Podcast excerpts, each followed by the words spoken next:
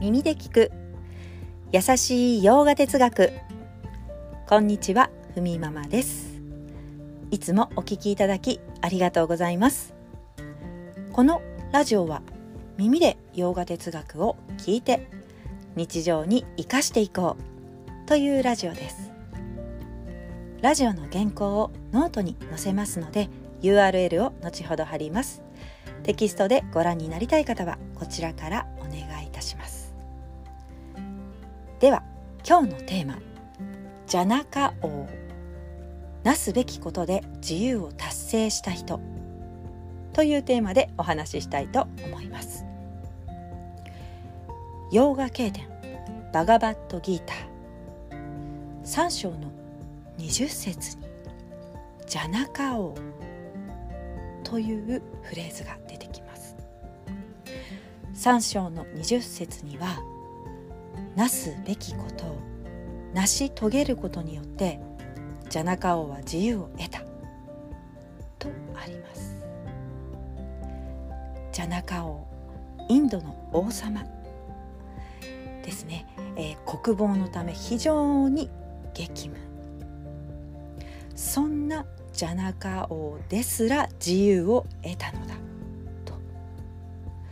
淡々と自分のすべきことをやってのみ自由を得るのでどんな仕事とか関係ないし今の状況を自由になれない言い訳にはできないよねという隠されたメッセージがあるのですが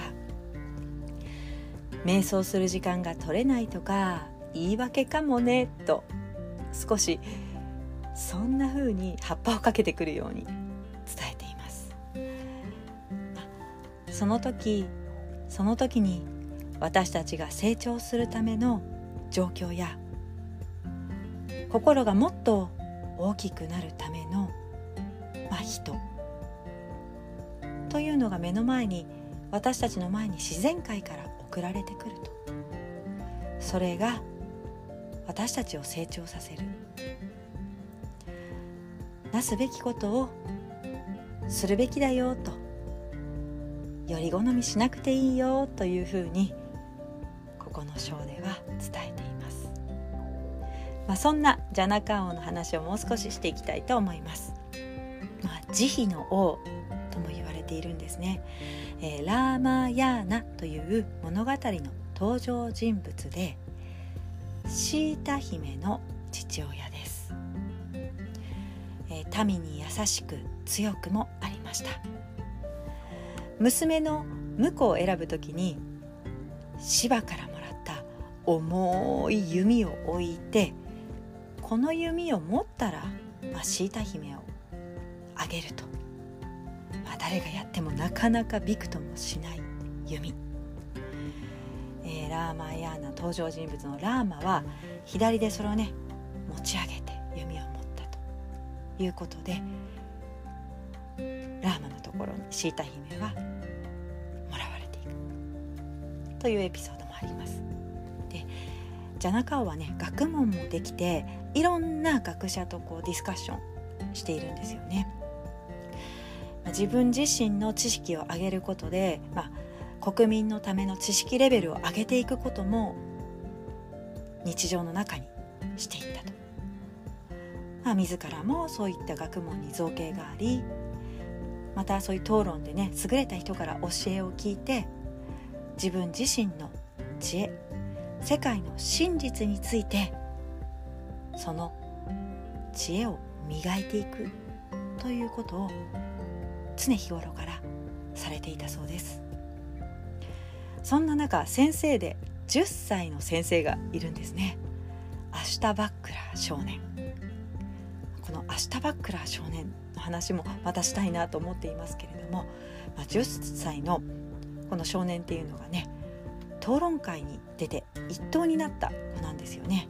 すごくジャナカオは気に入って近くに置いといたそうです。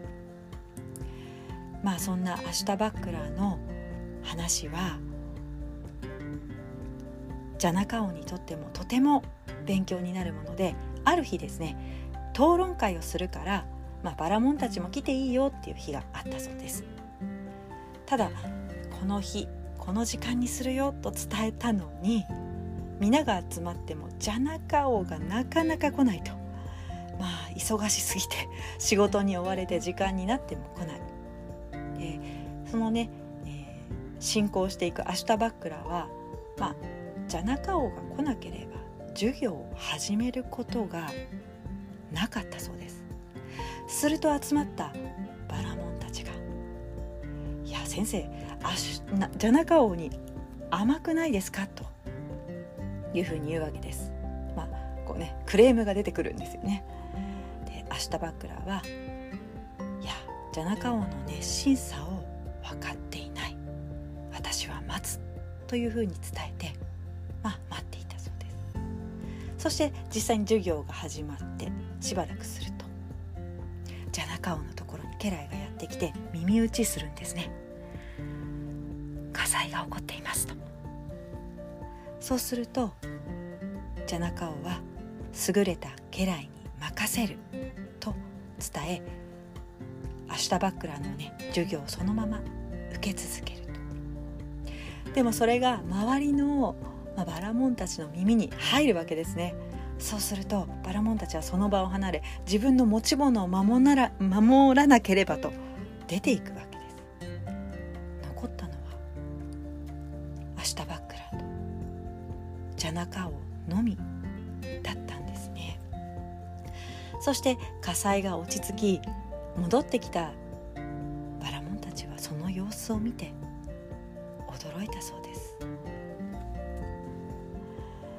アシュタバックラはこう伝えました。だからいつもジャナカ王を待つんだよと。教えを聞く必要があるんだ。そうするとジャナカ王はこういうわけです。私は私の家来を信用していると。何も焦ることなく。アシュタバックラの話の方が大事だと思ってここにいただけと伝え